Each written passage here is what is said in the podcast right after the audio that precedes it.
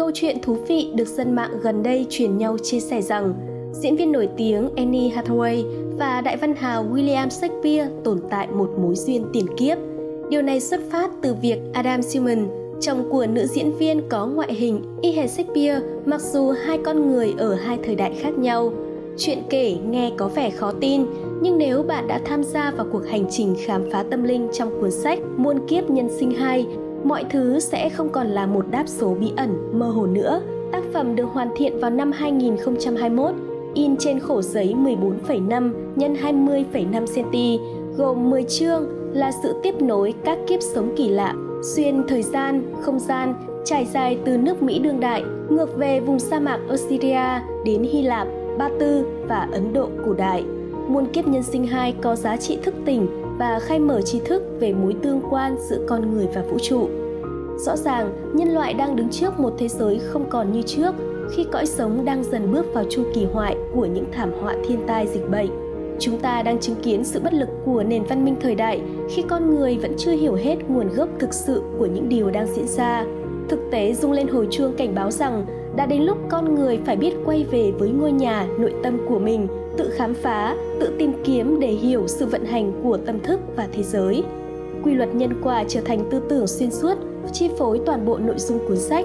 Nhân đã gieo thì sớm muộn cũng trổ quả, trải qua muôn kiếp nhân sinh, sự trầm mê trong quyền lực hay cung vàng điện ngọc rồi cũng chỉ mang lại những trái quả khổ hạnh, tất cả chỉ là hư vô, chết cũng không mang theo được. Ở thế kỷ hiện đại, mặt trái của khoa học kỹ thuật đã kích hoạt nên sự mất cân đối trong hệ sinh thái môi trường, dẫn đến bao biến cố tai ương. Rốt cuộc, chính bản chất tham lam ích kỷ của con người là nguồn gốc của bao thảm cảnh. Bức màn bí ẩn qua muôn kiếp nhân sinh, muôn kiếp đời người được lý giải, đúc kết một cách logic dưới góc nhìn tổng thể giữa thực tế đời sống và tâm linh. Chính suy nghĩ và hành động của chúng ta, chứ không phải của bất kỳ ai khác, tạo nên số phận của mình. Cuốn sách là phần trích dẫn những câu nói kinh điển của các tên tuổi lớn trong lịch sử nhân loại, như một sự nhắc nhớ về sự tồn tại của bức tường thành tâm linh thiêng liêng mà bản ngã nhân loại không bao giờ được đánh đổi. Đừng đi tìm đâu xa, hãy tự hiểu biết mình và tự hiểu mình sẽ hiểu được vũ trụ. Kẻ nông cạn tin vào may mắn, người mạnh mẽ tin vào nhân quả. Tín ngưỡng của tôi rất đơn giản, không cần đền thờ, không cần triết lý phức tạp.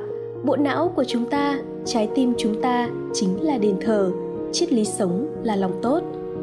Cuộc gặp gỡ nhanh chóng không hẹn giữa tác giả và người bạn Thomas như một sự thôi thúc ép buộc của tâm linh, sự thể nghiệm đặc biệt của Thomas qua các kiếp sống kỳ lạ dần tạo nên một hành trình xoay chuyển tâm thức, tư duy trong mỗi người.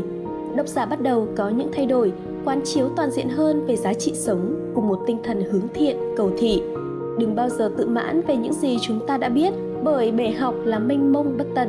Khi cầm cuốn sách này trên tay, bạn hãy hiểu rằng bản thân đã không đóng vai trò của một người đọc đơn thuần nữa rồi. Cơn sang chấn về đại dịch đang diễn ra chính là cơ hội để mỗi người cần kiểm chứng và thay đổi nhân sinh quan của chính mình, một lần tự chịu trách nhiệm với chính mình.